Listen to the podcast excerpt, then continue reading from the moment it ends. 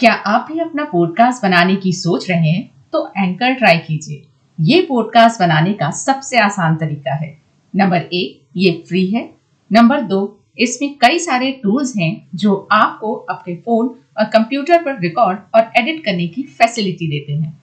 Number तीन, आप अपने पॉडकास्ट को डिस्ट्रीब्यूट भी कर सकते हैं, जिससे इसे स्पॉटिफाई और दूसरे प्लेटफॉर्म पर सुना जा सके। डाउनलोड कीजिए ये फ्री एंकर ऐप या विज़िट कीजिए एंकर डॉट एफ़ अपना पॉडकास्ट स्टार्ट करने के लिए। नमस्कार दोस्तों। स्वागत है आपका कहानी दिल से दिल तक में। मैं सिमरन केसरी। आज एक नई कहानी लेकर आपके सामने प्रस्तुत हूँ, जिसका नाम है पता बदल गया है और जिसकी लेखिका है डॉक्टर सारिका कालरा दोस्तों, अकेलापन एक ऐसी भावना है, जिसमें लोग बहुत खालीपन और एकांत अनुभव करते हैं। अकेलेपन की कई वजह हो सकती हैं, जैसे तलाक या अलगाव, या फिर जीवन में किसी महत्वपूर्ण व्यक्ति के खोने से। ये कहानी भी मिताली की है, जिसकी एक बार शादी टूट चुकी है, और वो दूसरी शादी करती है अपने अकेलेपन को दूर करने के लिए। मिसेस नंदा, आप कब आई? अपनी किचन की खिड़की से ही मिसेस कुलकर्णी ने आवाज़ लगाई। मिसेस नंदा अपने लॉन में बैठी हुई अपने पौधों को निहार रही थी। कल रात ही आई हूँ। अपने एकांत में खलल की दखल देती मिसेस कुलकर्णी के सवाल का मिताली ने जवाब दिया। शाम को मिलते हैं, मिसेस नंदा। अभी तो दिन शुरू हुआ है। आराम से काम निपटाकर शाम को आपके लॉन में ही गप्पे मारेंगे। मिसेस कुलकर्णी चहकी। ओके, मिसेस कुलकर्णी, शाम को मिलते हैं। मिताली ने जवाब दिया। बाज की पकड़ से छूटे पंछी की तरह मिताली ने राहत की सांस ली और अपने पौधों को पानी देने लगी। उसके लॉन में लगे पौधों की पत्तियाँ चार दिन में ही मुरझा गई थी। रात की रानी के फूल खिलते खिलते रह गए थे। गुड़हल के पौधे पर लगा एकमात्र गुड़हल सूख कर नीचे झड़ चुका था। चंपा के पौधे का नया पत्ता जो आने को आतुर था, वो अपनी खोल में ही सूख चुका था। इन चार दिनों में क्या नहीं बीता उसके पौधों के साथ। इस भीषण गर्मी में बेचारे कब तक संघर्ष करते। लेकिन शायद दो चार दिनों की अच्छी देखभाल के बाद फिर हरे भरे हो जाए। मिसेस नंदा यानी मिताली सोचकर आश्वस्त हुई। पौधे हैं बेचारे, फिर खिलेंगे। उसके जीवन की कलियाँ भी तो ऐसे ही सूख गई थी खिलते खिलते उसकी कलियों रूपी इच्छाओं की कौन देखभाल करता है? वही अकेली है, जो सजाने संवारने में लगी रहती है अपने जीवन की बगिया। वरना कई ऐसे भी हैं, जो उसके जीवन की कलियों को रौंद कर आगे बढ़ जाते हैं। उनके जाने के बाद वीरान सी रह जाती है उसके जीवन की बगिया, जो फिर हरी भरी होने में थोड़ा समय तो लेती ही है। आज की खबरें कितनी आहत करने वाली है। इराक में बसे भारतीयों को वहाँ के सबसे सशक्त आतंकवादी संगठन के द्वारा बंधक बना दिया गया है। बेचारे परिजनों के चेहरे अपनों की वापसी के लिए कितने विकल हैं।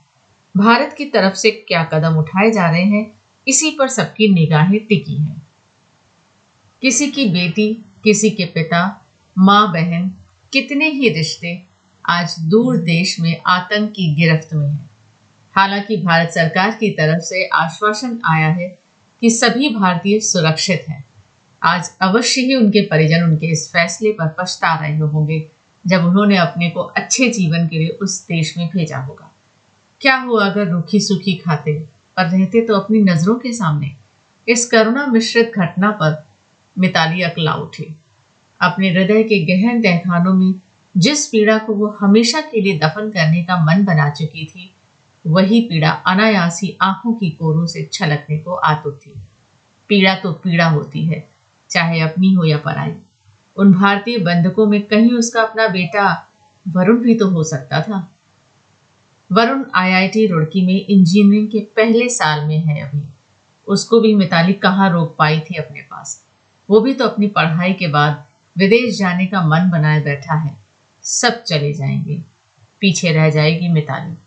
अजय को भी कहाँ रोक पाई वो अजय से भी जब नीरव से अलग होने के बाद मिली तो लगा था कि अब अकेली नहीं रहेगी। नीरव से अलग होने के बाद उसकी सूखी डाली से कोपली फिर बाहर आने लगी थी। वरुण के बचपन को भी अजय ने संभाल लिया था। मिसेस कुलकर्णी शाम को आई। तब तक मिताली पाँच दिनों से बिखरे घर को समेट चुकी थी। घर में जान आ गई थी। बैठक इतनी सुसज्जित लग रही थी जैसे अभी अभी यहाँ से चहकते हुए लोग उठे हैं। पाँच दिनों की भाग दौड़ थकान उसके चेहरे से गायब हो चुकी थी। मिसेस कुलकर्णी, मिस्टर कुलकर्णी की प्यारी, सुंदर मटोर सी पत्नी थी। उनको देखते ही किसी के भी चेहरे पर मुस्कान आ जाना स्वाभाविक था।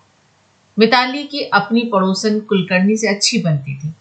पर मिताली अपनी तन्हाइयों में कभी कभी मिसेस कुलकर्णी का भी दखल नहीं चाहती थी।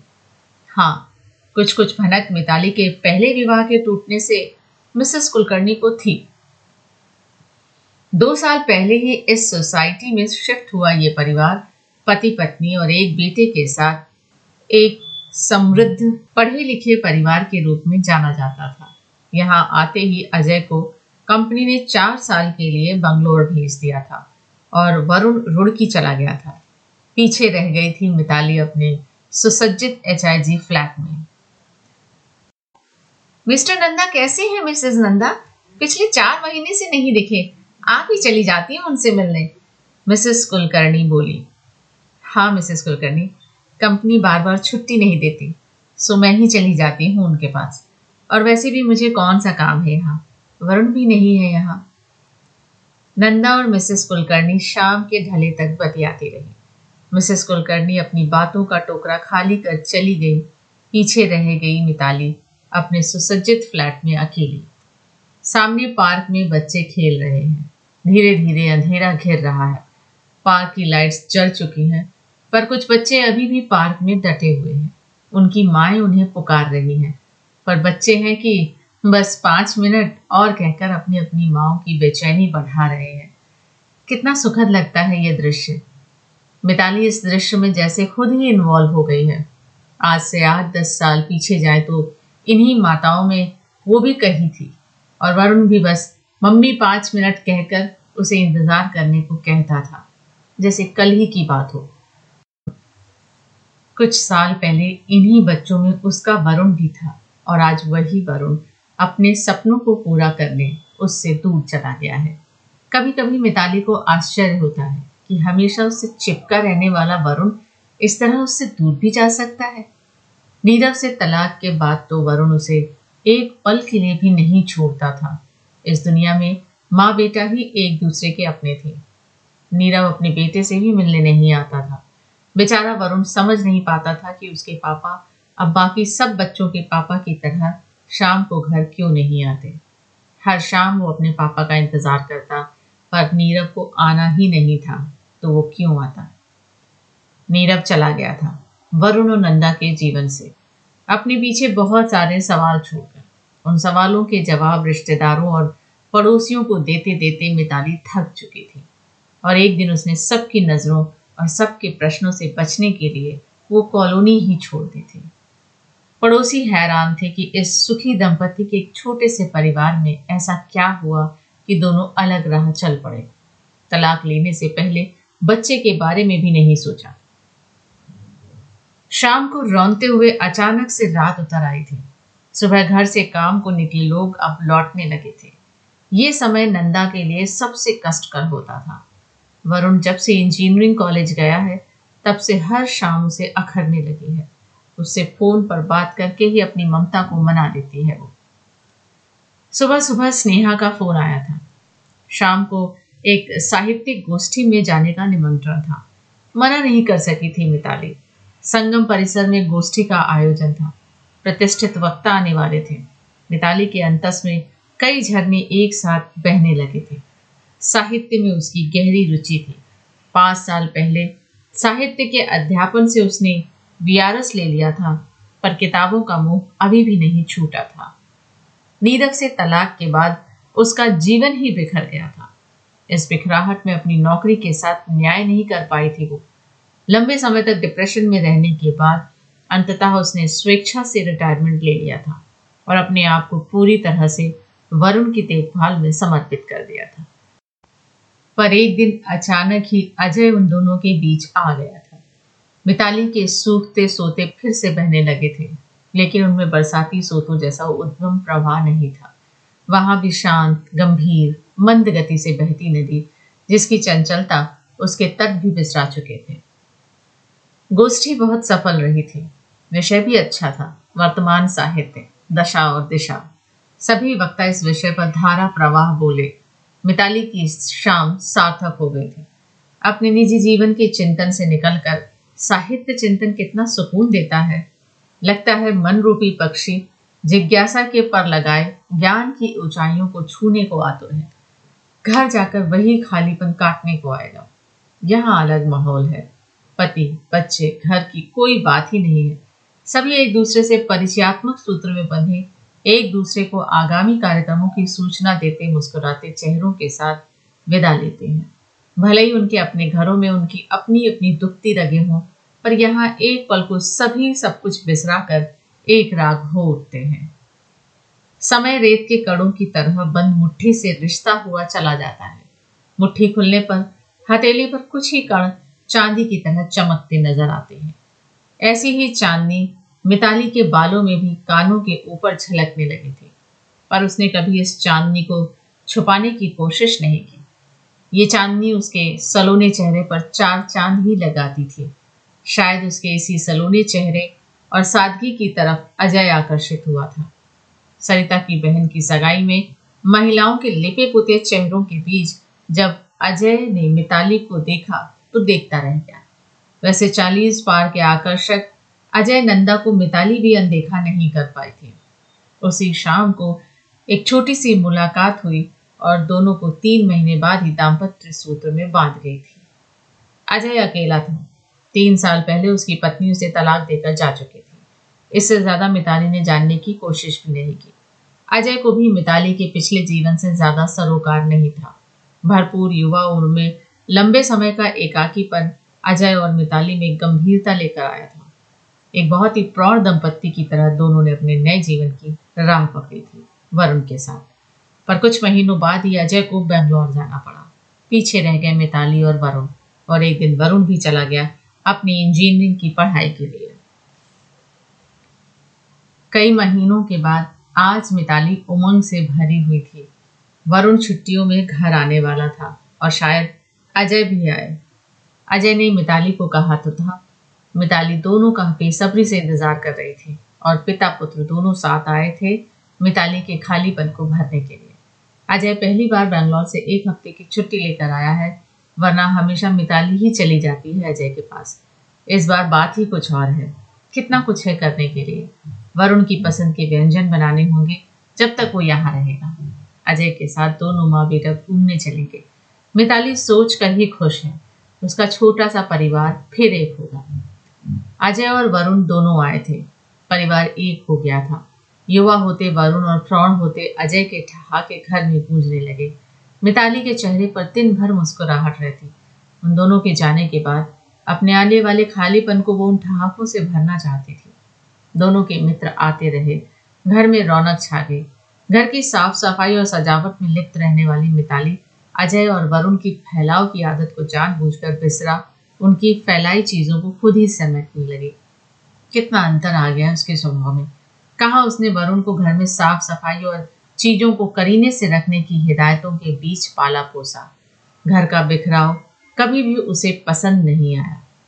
नीरव को भी सफ़ाई बहुत पसंद थी, पर अजय थोड़ा लापरवाह था। मिताली को अजय की यही लापरवाही बेहद पसंद थी। दो साल के बाद अजय बैंगलोर से वापस आ गया। कंपनी ने उसका तबादला दिल्ली कर दिया था। इस बीच मिताली अजय के पास बैंगलोर आती जाती रही।